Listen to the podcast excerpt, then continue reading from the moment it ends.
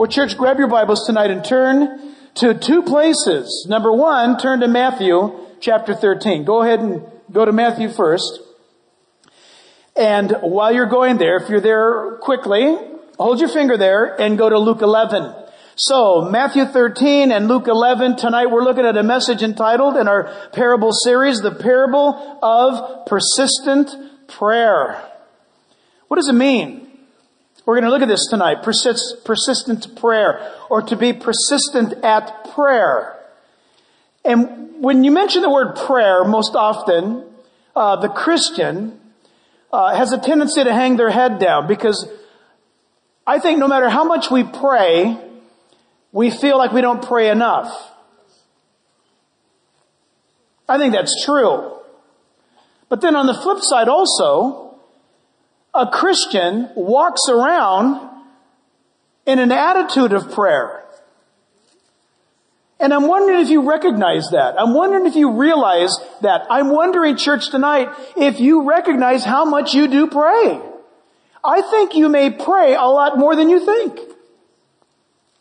Because you and I have the tendency to think that prayer is when we're only in our prayer closet or in our lone time or when we're uh, bowed in, in knee, that that's the prayer time. That certainly is prayer time. But you're going to see tonight that the Bible is revealing to us that prayer is something much more common among the believer. I want to believe, as Charles Spurgeon believed, that prayer in the spiritual life is just like our lungs working every moment of the day and bringing in O2 and expelling the poison out of our body, the spent air and the oxygenation of our blood cells. That is just natural. You don't think about it. We just do it. So this could be very encouraging tonight, I pray. Matthew chapter 13 verse 1, which sets up the stage. Matthew 13 is really the holy of holies of parables. Matthew 13, 1, and on the same day, Jesus went out of the house and sat by the sea. That is Galilee, Tiberias. And great multitudes were gathered together to him so that he got into a boat and sat and the whole multitude stood on the shore. Then he spoke, verse three, many things to them in parables. And so now he cast out divine truth alongside the ears, the minds of the hearer. And a parable, as you guys well know now, a parable is a tool designed by God to deliver truth wrapped up in a common expression or a common picture of the day. The parables that Jesus used then, they would be different for us if he were to speak them in our culture. He might use today, a man went out to the Apple store to buy a Mac. I mean, he would use things that we would all, oh yeah, yeah, I know that. He would say things like, a man, you know, got his kids and went to Disneyland. And while he was going, we would go, oh yeah, yeah, that's right. He would speak so relative to our culture, to what we live. And they all got it. But there were those who heard what he was saying, but they didn't get it. Two people could hear the exact same delivery and one get it and the light comes on and the other one, nope, I don't get it. And not only does that word exonerate one person because their heart is open, but the other person, the very same word that could give life to one guy winds up being condemnation to the other. And it's all based upon how receptive the heart is to the truth of God's word. So when we talk about persistent prayer and what Jesus is going to say to us in a parable, the word persistent in the Webster dictionary means a tenacity, a determination, a doggedness, a resolve, a stubbornness. We're going to see that the Greek meaning is a little bit more colorful than that. Luke 11 verse 5 now. Turn to Luke 11 5 and here's where we pick up in what Jesus is teaching us. Luke 11 5, it only appears here in Luke's gospel. This parable. And Jesus said to them, which of you shall have a friend and go to him at midnight and say to him, friend, lend me three loaves, that is of bread, For a friend of mine has come to me on his journey and I have nothing to set before him. And he will answer from within saying, do not trouble me. The door is now shut. My children are in, in bed with me. That is in this compartment, this house. I'll explain in a moment and cannot rise and give to you. I say to you, though he will not rise and give to him because he is a friend, Yet because of his persistence, he will rise and give him as many as he needs. Bible students, note takers, jot this down. The key, listen, the key to understanding Bible is the context of where it lands in scripture. Church, never take a verse out of a chapter and build a doctrine on that one verse. That would be dividing the Word of God in a wrong fashion. The context, chapter, section, where a verse is found, determines or wraps that verse in support. So when you read a verse, especially, boy, I tell you, it applies in all areas of doctrine, but it's never more uh, powerful than when you look, for example, at Bible prophecy. You always want to read the verse in light of the chapter. And you will have a great example here tonight of the meaning and the necessity to understand what this passage, these few verses are saying, because the context shapes it for us. For example, you're in Luke 11, look at verse 1. Watch what precedes verses 5 through 8, and then watch what follows verses 5 through 8. Luke 11, 1. Now it came to pass that as he was praying, aha, Jesus is praying in a certain place. When he ceased, that one of his disciples said to him, Lord, teach us to pray, as John also taught his disciples. That's interesting, huh? Prayer must be taught. John did it. The disciples see their need to be taught. So he, Jesus said to them, when you pray, say, Our Father in heaven, hallowed be your name. Your kingdom come, your will be done on earth as it is in heaven. Give us day by day our daily bread and forgive us our sins, for we also forgive everyone who is indebted to us. And do not lead us into temptation, but deliver us from the evil one. Look at the next verse that follows. Verses 5 through 8 is this parable about persistent prayer. But now look at verse 9. Remember the context. So I say to you, ask and it will be given to you. Seek and you will find. Knock and it will be open to you. For everyone who asks receives and he who seeks finds and to him who knocks it will be opened. If a son asks for bread from any father among you, will he give him a stone? Or if he asks for a fish, will he give him a serpent instead of a fish? Or if he asks for an egg, will he offer him a scorpion? If you then being evil, Jesus is not beating up on these guys. He's saying if you then are just mere humans and you know how to give good gifts to your children, how much more? Please underline that. That's critical to our study tonight. How much more will your heavenly Father give the Holy Spirit to those who ask Him? This is a parable of contrast. It's interesting. It's a brilliant way of teaching. It's a little bit different than some of the things we've studied before. This is a parable of contrast, meaning this, that Jesus takes the lesson, listen everybody, and goes from the lesser, that is the, the raw presentation of it, and he's trying to get the listener's mind to move upward and land land at the greater. He starts at the lesser, we can all understand that, and he's going to land them at the greater. You can do great destruction to yourself if you overanalyze this parable. Because for example, you may be thinking, oh my goodness, wow, well, no wonder why I don't like to pray so much because if I ask God for something, He's going to yell at me and say that He's in bed and He doesn't want to get up and answer. That's by the way how some interpret this verse, this passage. You see, when you take a little chunk of it and look at it that way, they'll say, oh my goodness, oh, prayer, why pray? God's going to yell at me. You got to read what we just read now in totality in Luke 11.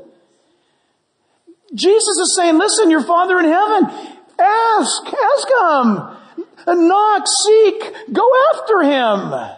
He wants to answer you. So what's going on here? None other than encouragement to pray. To engage ourselves now and to be encouraged to be persistent at prayer. It's very good news. Number one, persistent at prayer this way, in the face of life. Can you mark that down? In the face of life. We see this in verses five and six. And he said to them, which of you shall have a friend? So he's telling a story that they all get and go to him at midnight and they're going, oh my goodness, that you, that would not be good, but if somebody came, it must be very important. And say to him, friend, lend me three loaves. For a friend of mine has come to me on his journey and I have nothing to set before him. This is the scenario. To you and I, we go, what is he talking about? But let's put our sandals on and go back 2,000 years ago, first century Israel. Most people, unless you were wealthy, most people, this is how they went to bed. Okay, you with me? All right.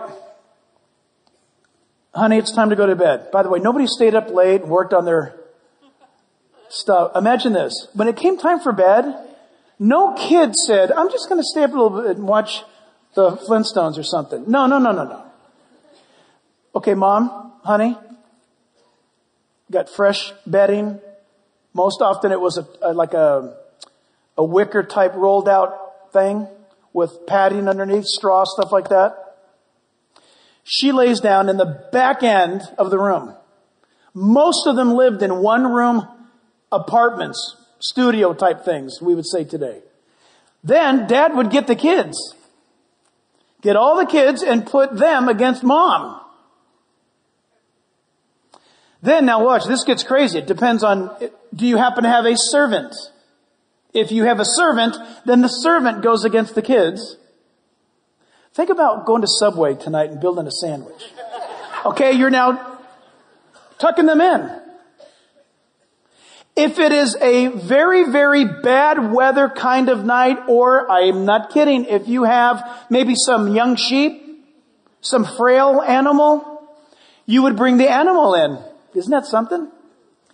The last one to lay down would be dad. He would be laying down between the doorway, the protector, the defender, and the family. And dad's got up before the rest of them to go do dad stuff in the morning. And so that's the deal. And it's a big ordeal. People are layered in, packed in, for warmth and for safety and the door is now shut and ain't no one gonna open the door. It's a big deal. And if somebody knocks on the door, if dad's gotta get up, he could wake up the animals or wake up the kids and if, if everybody's up, then it's a bad deal. It's a big deal. Now do you see why the man is saying, hey, come on! Dude, it's midnight! You should have had some bread in your house. You know, why should I get up for your poor planning? The scenario, everyone in the hearing of this would have went going, oh man, don't you hate when that happens? Life happens that way. Persistent prayer. In this case, it's first century Israel and that's how it looks. In your own life, in your own mind, set it up for you. Maybe it's different for you. Maybe it's different between you and I.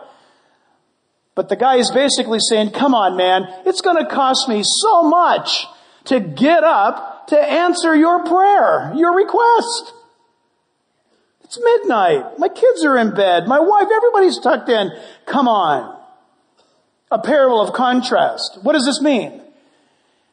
Jesus is teaching this because God is not like that. That's what this is about. If you've got a neighbor that you can't watch this, it's kind of a hook. It's kind of cool. If you can go to your neighbor at midnight and knock on his door, and the issue is keep knocking, because there's a, there's a little bit of leverage, and I'm getting ahead of the game here, but it's kind of fun to keep in mind. If you keep knocking, he has to get up. You want to know why? In the Middle East, hospitality is number one. If you've ever been to the Middle East, it is amazing. Strangers will take care of you. It's remarkable. It's crazy. We were in Jordan one time on some crazy, a bit lonely road somewhere, and we thought we were going to die. We finally came to this, what looked like a gas station. And this guy comes out totally wrapped up in Taliban looking stuff. I thought it was the end of us. The guy almost broke his neck to, to give us Turkish coffee. Come here. How much is it? No. And I was with Amir and Amir, Amir said, listen, you can't do that. You, you offer him money to offends the guy. I mean, okay, okay. It's just so from the heart. Stay tonight. No, really, we have to go. No, no, stay tonight. Ay, ay, ay. It's amazing. This culture, if you don't show forth hospitality, it brings a very bad name upon your home, your family name, and your village. People congregated together in housing. Not like us. We try to, you know, get a far away, build a wall of fence around. Not them. They depended upon their neighbors. So if somebody's knocking on the door, the last thing you want is say, hey, come on, get out of here. The guy's probably going, get out of here. Can you just leave, please? Shh. The guy's knocking. You don't want your neighbors to look at your house and say, oh man, what a bum. He's not let that guy in. Well, curse that family. Think of it. So there's a lot at stake here. The guy is, the, the visitor that is, the guy who needs the bread, he is, comes believing, he knows the culture, the answer will come inevitably. Are you getting this for yourself? So knock. And Jesus is saying, if a person who's a human is put out, and yet his culture requires him to give, and eventually he's gonna get up and give, then God is not like that. God will give without you having to beat the door down. It's a contrast. Now your mind, and it should right, raise this question. Well, wait a minute. Are you saying I just pray once and then leave? I didn't say that. Don't I do persistent prayer? Don't I stay at persistent? Yes, you do. There's a reason for it, and we'll get into this tonight. But Jesus is contrasting from the lesser to the greater, from human response to God response. One is obligation, one is grace. God is willing to answer. Here's what your problem and my problem is. Think of it. The moment I said God is willing to answer, you might come back and say, well then why didn't he answer me about this thing and that thing? Ah, I betcha he answered you. You didn't like the answer. I'm, I'm convinced God answers us almost always. I think God answers always inevitably. But we often miss the answer because it's not the answer we wanted. It's important. In life, this is life. And so contrast these things. The ability of a friend to help Church, listen, isn't it limited? Your friend is limited to help you. He's a human, but not God. Okay? Contrast. The hour of visitation is limited. It's midnight. Dear friend, have you ever cried out to God in the night? Has he not been there? In fact, doesn't it seem like he speaks louder at night? The scope of grace between one another. Isn't that limited? You and I can only show one another so much grace because we're humans. Is God's grace limited? No way. A parable of contrast, the association of friendship has limitations, but God is not limited. In fact, He invites us to a sonship or a daughtership, a family the capacity of humans to supply is limited. There's nothing about God limited. It's a contrast. Prayer is to be an ongoing conversation for us as believers. We know this. You might say, well, wake me up when this study is over. I know all this stuff. But before you fall asleep, let me ask you something. Why do we not pray more then? If we already know all this stuff, why do we not pray more? I think we don't pray often enough because I think we're too self-dependent, too self-reliant upon our own resources. I'm just, no, I'm just speaking for me then. I'm thinking, I, I, what, what, do I need to pray about this for? Uh, you know, I've done this a thousand times. I can go do there and I can, I can, I can, I can get these shoes on. I can really do it. It's amazing. I think God wants us to be in the activity of prayer about everything because if we knew the truth, we are incapable of accomplishing anything at all. Say, Pastor, I can't believe you insulted me on this fine summer night. Well, Matthew chapter 6. Mark it down if you would, or turn there if you're quick. Matthew 6 verse 5. Jesus said, and when you pray, you shall not be like the hypocrites. For they love to pray standing in the synagogues and on the corners of the streets, that they may be seen by men. Assuredly I say to you, they have their reward. But you, when you pray, go into your room and when you have shut your door, pray to your Father who is in the secret place and your Father. Wow. Two times in one verse he says Father, which was unheard of in the Old Testament who sees in secret will reward you openly. And when you pray, do not use vain repetitions as the heathen do, for they think that they will be heard for their many words. I hope you don't pray from a prayer book. That's what he's referring to. He wants it to come from your heart. Can you imagine? Can you imagine going home tonight to your husband or to your wife? Hey, Dear sweetie, I love you. You drive me crazy. I'm mad, I'm mad over you and you're just the best thing that's ever happened to me. Thank you. Could you imagine? Isn't that weird? Can you imagine going to God? Our Father who art in heaven, hallowed be thy name. Thy kingdom come, thy will be done on earth as it is in heaven. Amen. God says, just keep it, will you? Who are you talking to? What? I've heard you say that 20 times today. God is listening. He's real. He's a person. What have we reduced him to? He wants to talk to us. It's amazing. The second thing is this persistent prayer in the face of fear. In the face of fear. This is kind of cool. Watch verse 7. and he will answer from within. This voice comes from within the house. Do not trouble me. The door is now shut. My children are in bed. I cannot rise and give to you.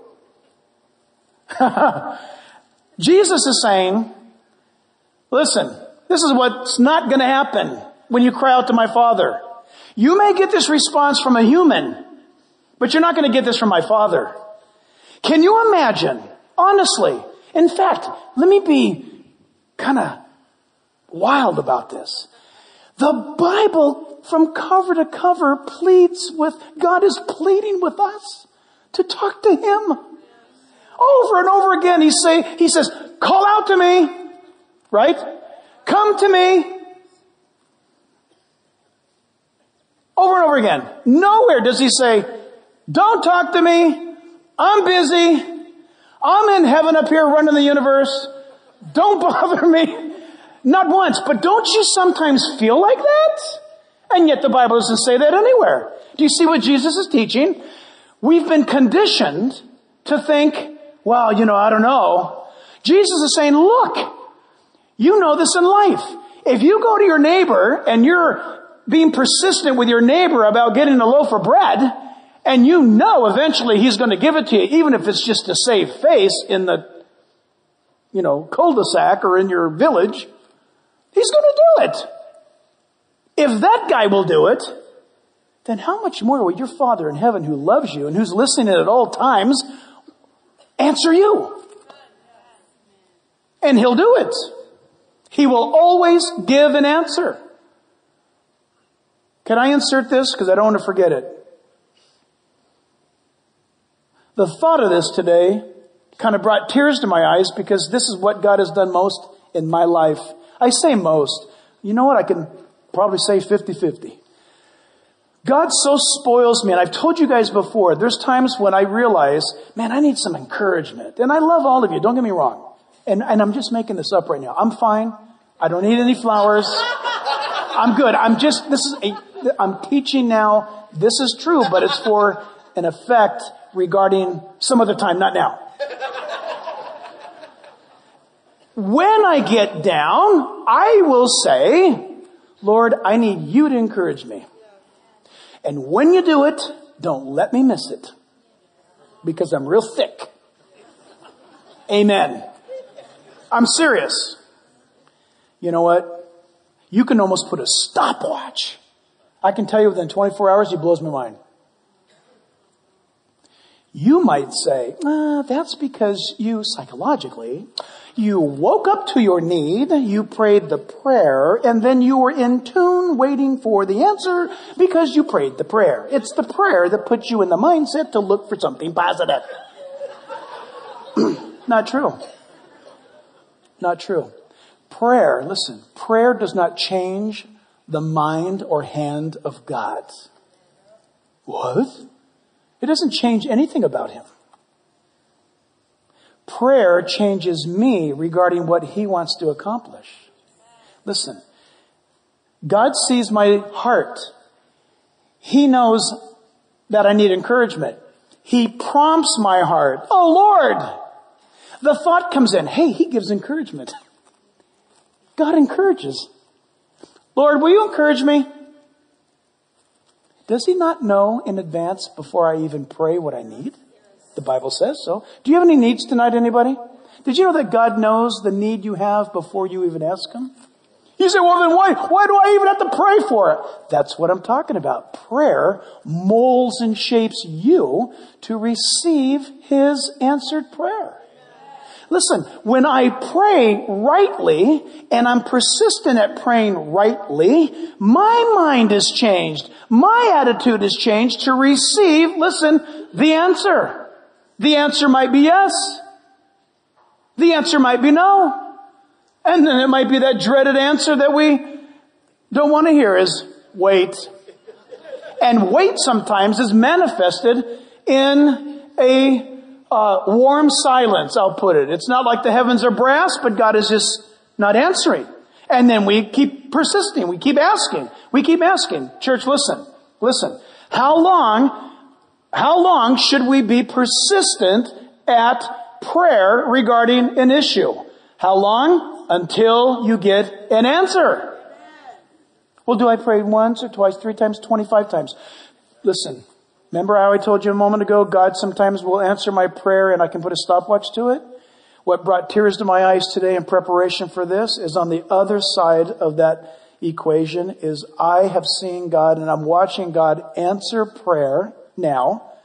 And this is what blew my mind. I totally forgot that God is answering prayer right now that I prayed 30, 40, or 35 years ago. So what, what are you saying? I'm saying now as I'm living life and I'm seeing things going on and I'm seeing family and I'm seeing ministry and seeing stuff, that I've been reminded by the Holy Spirit that these were things I prayed about 35 years ago as a new believer. And now they're happening. Can I say this without discouraging you? Apparently, God told me to wait about 35 years for the answer. Can you handle that? You, I don't care if you handle it or not, you're going to have to handle it. It's a fact. There's stuff that God, you've asked God about, and it's been 12 years. And I can just hear women right now saying, I've been praying for a man. I've been praying for a man. How much longer do I have to wait? Believe me, it's better to wait than to get some buffoon, to get some buffoon of your own making. Wait, ladies, wait! I can't take it anymore. I gotta, I gotta marry somebody. Oh no, somebody call the, call the paramedics or something. Don't do that.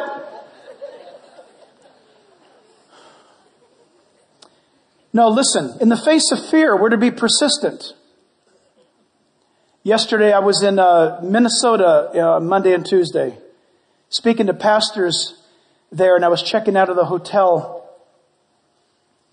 And the concierge there at the hotel, not a Christian, uh, you could see he was just trembling. And uh, his daughter, six weeks ago, was diagnosed. She's six years old, diagnosed with cancer. And you pray, right? And what's, what, what's going to become of that child? Only God knows. But that mother and that father, it doesn't have to be absolute devastation. It doesn't have to be. Because God is even in those issues and those situations of life. Fear can absolutely destroy you if you have nowhere to go in prayer. By the way, let me say this. I'm, I have no doubt in my mind that everyone prays eventually. Everyone prays at some point in time. Everyone. Lord, teach us to pray. I think it's within the human heart to pray. I don't care who you're thinking of. Oh, you don't know my, my grandfather is such an atheist. Yeah, for now. Listen, I have found out people who are atheists, they can afford to be. They can afford to be atheists until their kidneys stop working. Or until, do you hear what I'm saying? Their heart stops. It's easy to say you're an atheist when things are going smooth. It's pretty amazing to see how, how many atheists cry out to God in prayer when there's a big bump in the road. I'm convinced everyone will eventually pray.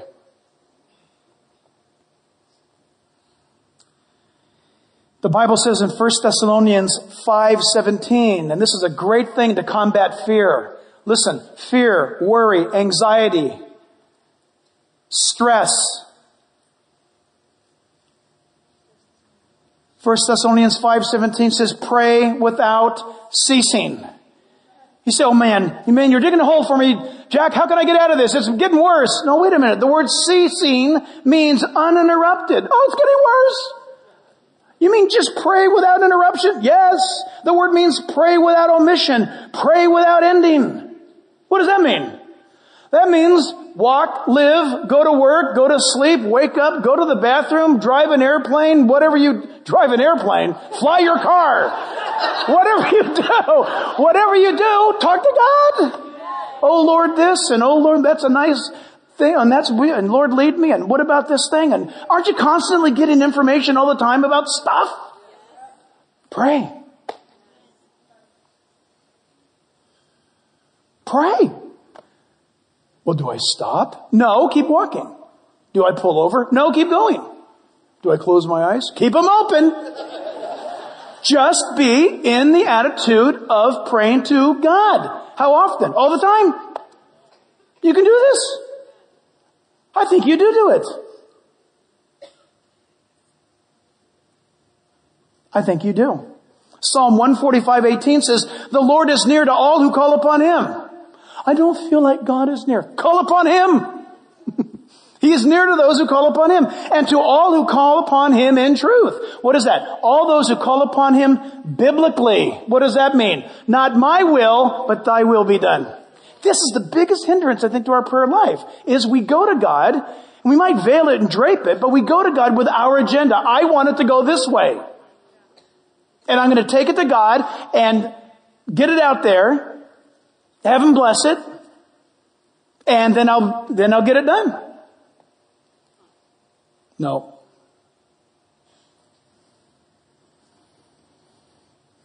Remember, this is a parable of contrast.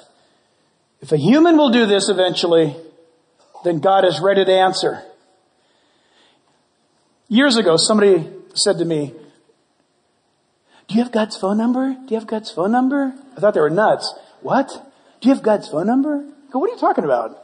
This is kind of cute. Are you ready? Want to write it down? This is what the little kid said. It's Jeremiah 33.3. What? It's Jeremiah 33.3. Called Jeremiah 33.3. What is that? Call to me, right? Call to me and I will answer you and show you great and mighty things which you do not know.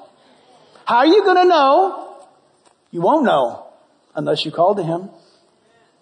I don't know what to do. I'm freaking out. I'm filled with fear. You know why? Because you don't know what's up. I don't know what's up, so you freak out. God says, call to me. I'll answer you. And I'll show you what's up. Isn't that neat? It's amazing. J.C. Ryle, the old scholar and theologian of yesteryear, listen to what he said. This is awesome. God is the one who does not sleep. He's commenting on this parable. God is the one who does not sleep. He is the one who awakens us from our sleep and prompts us to seek Him and to ask of Him. Isn't that great? I love that. God, does God ever wake you up in the night? Don't you? I mean, I say this respectfully. Don't you hate that? Because He doesn't wake you up like, you know, hey, uh, let's hang out. No, it's always with, an, it's always with something. You know, have you ever been sleeping and you wake up and it's like this? You're sleeping and it's in, the, in, the, in your friend's name or somebody. Boom, their name. Boom. What? You, it's 213. I don't know this person. What's the, who's that? I've had this happen to me not too long ago. It was a, it's a news guy on NBC News. NBC News, his name. Two o'clock in the morning. Brian Williams. Brian Williams? God? Who what? I don't know him. Brian Williams, NBC News. All right, Lord, get him. What, is he in trouble right now? Save him. Watch over him. Send angels to surround him. I don't know his family. I don't know him. God, you know him. What's the deal? Brian Williams, I give him to you, Lord. Intervene in his life. You know the answer. Whatever's going on in Jesus' name. Amen. You know what I'm talking about? You ever had that happen? It's crazy weird.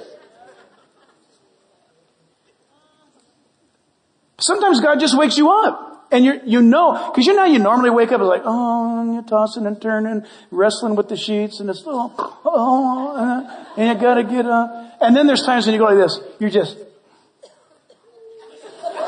you know what I'm talking about? Lights on. You just might as well get up and go pray. Because you're not going to be going back to sleep. He's just not going to let you do it. I know you know this. God will wake us up. God will knock on our door. Hey, let's talk about bread. I want to talk to you. He's amazing. Psalm 100, verse 4 and 5. This is cool. I think this is wonderful. How should we enter prayer? Now today, did you see on the news today, they, um, they've, uh, picked a new pope. I don't know how they do that, but they got a new pope today. And, uh, they do what they do to get a, a pope. And, uh, so everybody out there in the St. Peter's thing, they're all like, yeah, woo And then, you know, the people are going crazy. And then it comes time to unveil the Pope. And did you, did you guys see it on the news tonight? It's, there's the, and I'll,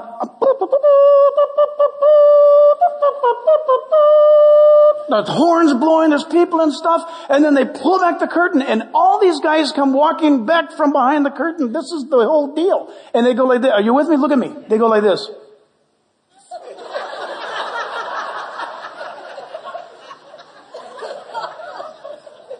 They look like, I don't know, they look like they just heard the worst news they've ever heard. Did you see it? No one's smiling. He's like, what? I don't want to be the Pope. What? They look so bummed. So bummed. The people are probably down there going, we're so glad we're not the Pope. We're so glad we're not the Pope. I don't know. But all the guys up in the top are so disappointed. They look so bummed. In the Pope, the Pope is the... Why do I say this? Because prayer, Psalm 100 verse 4, says, Enter into his gates with thanksgiving and into his courts with praise. Be thankful to him. Bless his name for the Lord is good. His mercy endures ever, uh, everlasting and his truth endures to all generations. You are to come into the presence of God. Yes, Lord. Wouldn't it have been crazy amazing if the Pope would have come busting through the, the curtain. Hey! Yes! Praise the Lord! Can you imagine? In Israel, the Ark of the Covenant, they had worshipers out in front of the Ark of the Covenant praising the Lord. Listen, Israel sometimes had battles and God said, put the worship team in front and put the soldiers in the back. Who goes to war like that? Drummers, singers, bass players. Get out there. Isn't that amazing? You're to enter into his courts with praise. Father, thank you, God. Your ear is always attentive to my cry. It's amazing that you're waiting to hear from me, Lord. It is amazing. Lord God, with all of your desire to work in my life today, I ask you to do your will. I, if I try to impose my will on the day, ignore me. Change it. Your will be done. Don't let me get in the way, God. Don't let me get my fingerprints on anything. Your fingerprints on everything. So Lord, here's the day. I give it to you. It's all yours and whatever happens, you're responsible for it. In Jesus' name, amen. And you get up and you go and you praise the Lord. Philippians 4 6 is the New Testament counter part to Psalm 100. Be anxious for nothing. Wow. Some, listen, Pastor, say that again. Be anxious for nothing. That'll bring joy, huh? But in everything by prayer and supplication with thanksgiving. Let your requests be made known to God and the peace of God, which surpasses all understanding, will guard your hearts and minds through Christ Jesus. Man, that will whip fear. Third, persistent prayer in the face of waiting. Verse 8.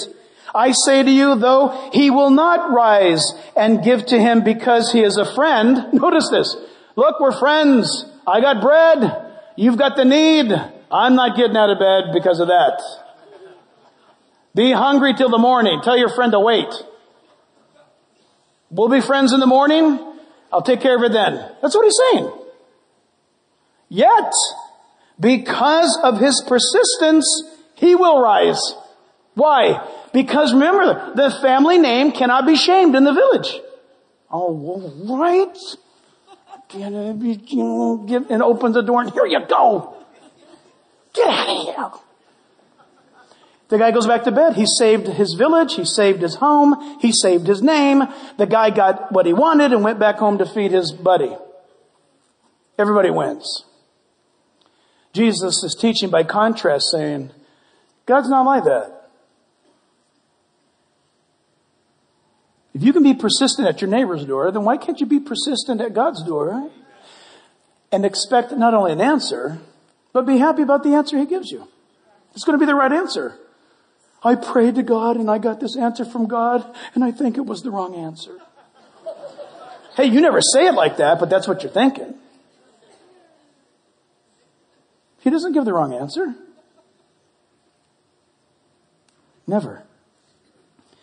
This word persistence, some of the margins in your Bible have the word shamelessness or shameless. To ask shamelessly. It means, watch, this is beautiful. It means the person asking is shameless. Listen to this. The word means shameless tenacity, shameless stubbornness.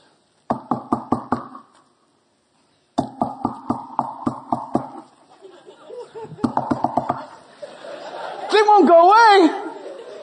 And now this guy on the inside, the same word applies to him. Family name. Everybody knows us. Oh, it's our culture to do this. Oh, I gotta get up. Both are persistent. Isn't that neat? Isn't that amazing? It's awesome. Psalm 27, 14 says, wait on the Lord, be of good courage and he shall strengthen your heart. Wait, I say, on the Lord. Wow. Wait like this. I'm going to go through this very quickly. It won't be on the screens, so write fast. Genesis 18, and a great example of waiting in prayer upon the Lord. Abraham's persistence with God at Sodom and Gomorrah is amazing. Genesis 32, Jacob's persistence in wrestling with God.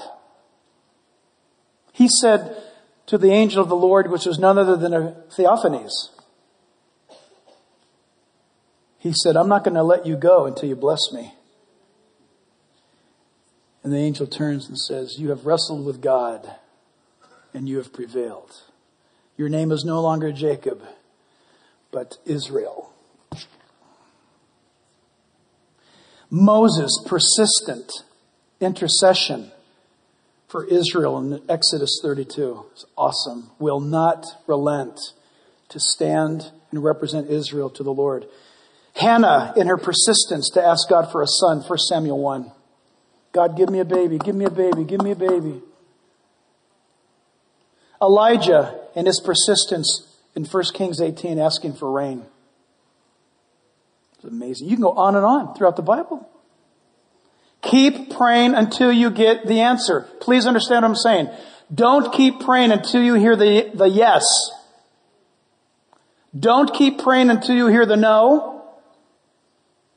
Keep praying until you hear the answer. And when you get the answer, Christian, remember, you're supposed to be hip on discipleship and being a Christian and following Jesus.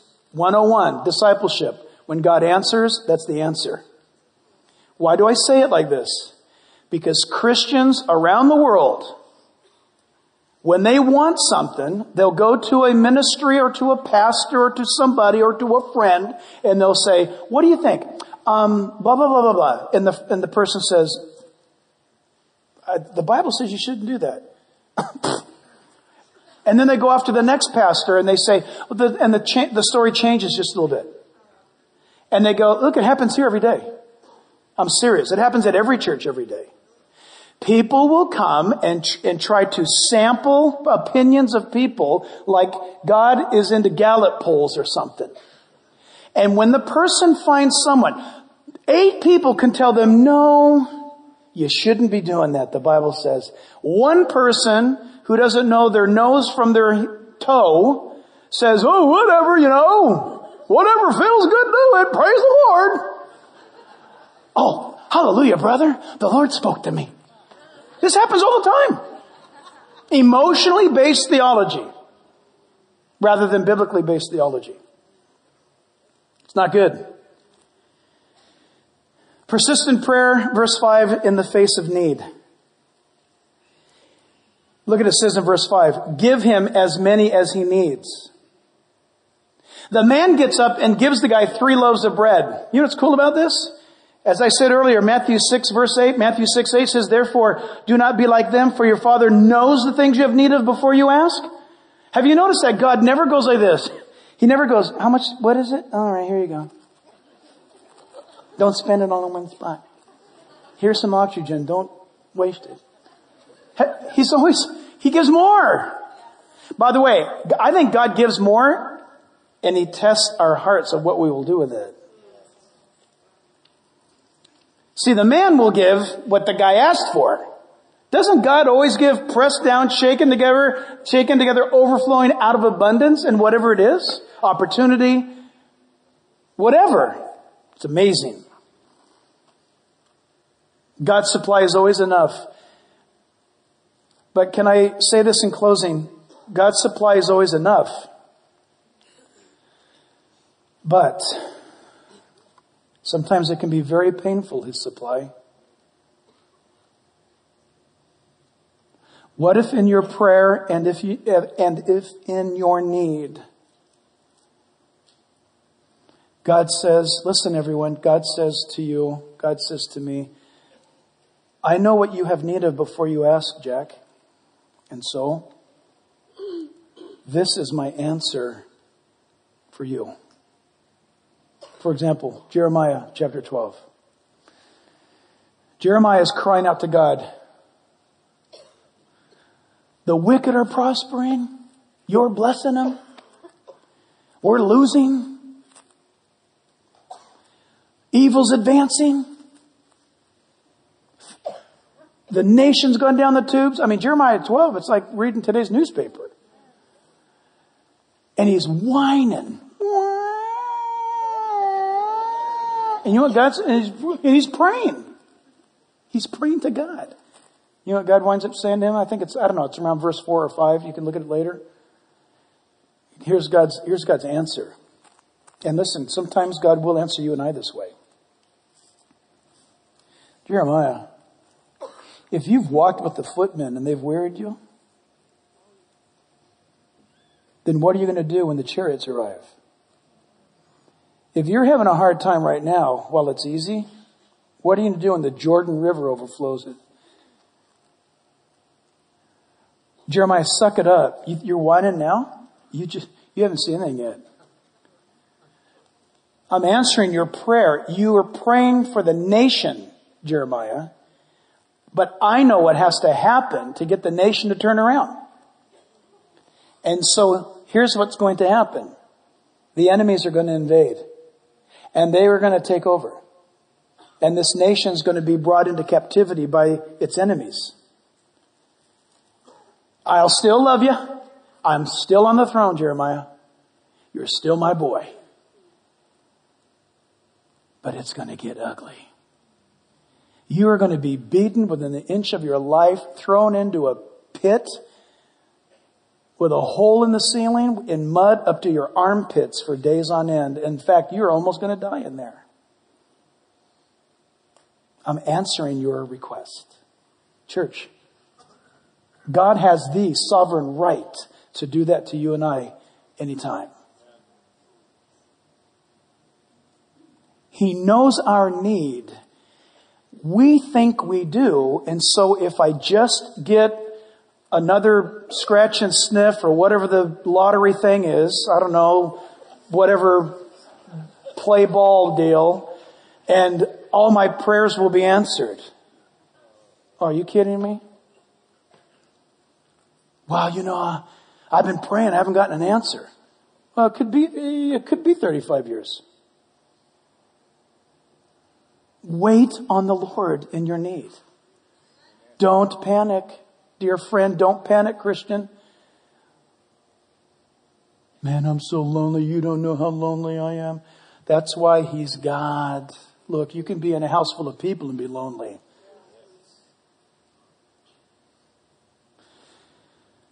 Don't, don't not wait on Him for anything. His answer is coming.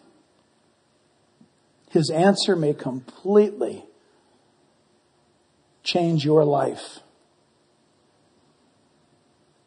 The Christian must be open to his answer. We've watched so many friends suffer lately. And yet, God is answering prayers. What if to God it is a wise investment that when you and I pray like we do, oh God, draw me closer. I want to know you more. I want to be a real Christian that rocks the world for Jesus. I want to decrease so he increases. When I stand before you in the end, I don't want to be ashamed. I want to have my life matter for you. Really? God says, really? Well, that's awesome. The only way then that I can do that and you won't go nuts about it and take all the credit is for me to do this to you now. That will prepare you for what's going to come.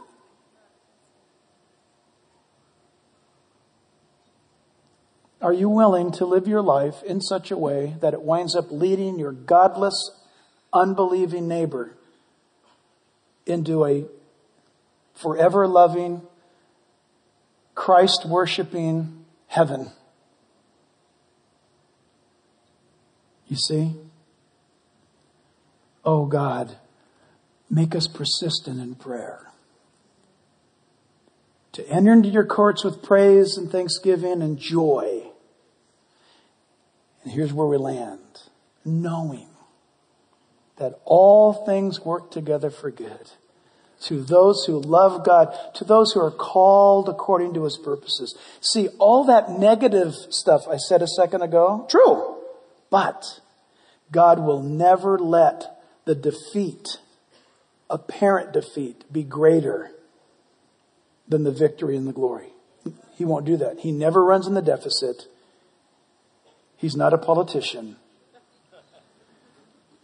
He's God.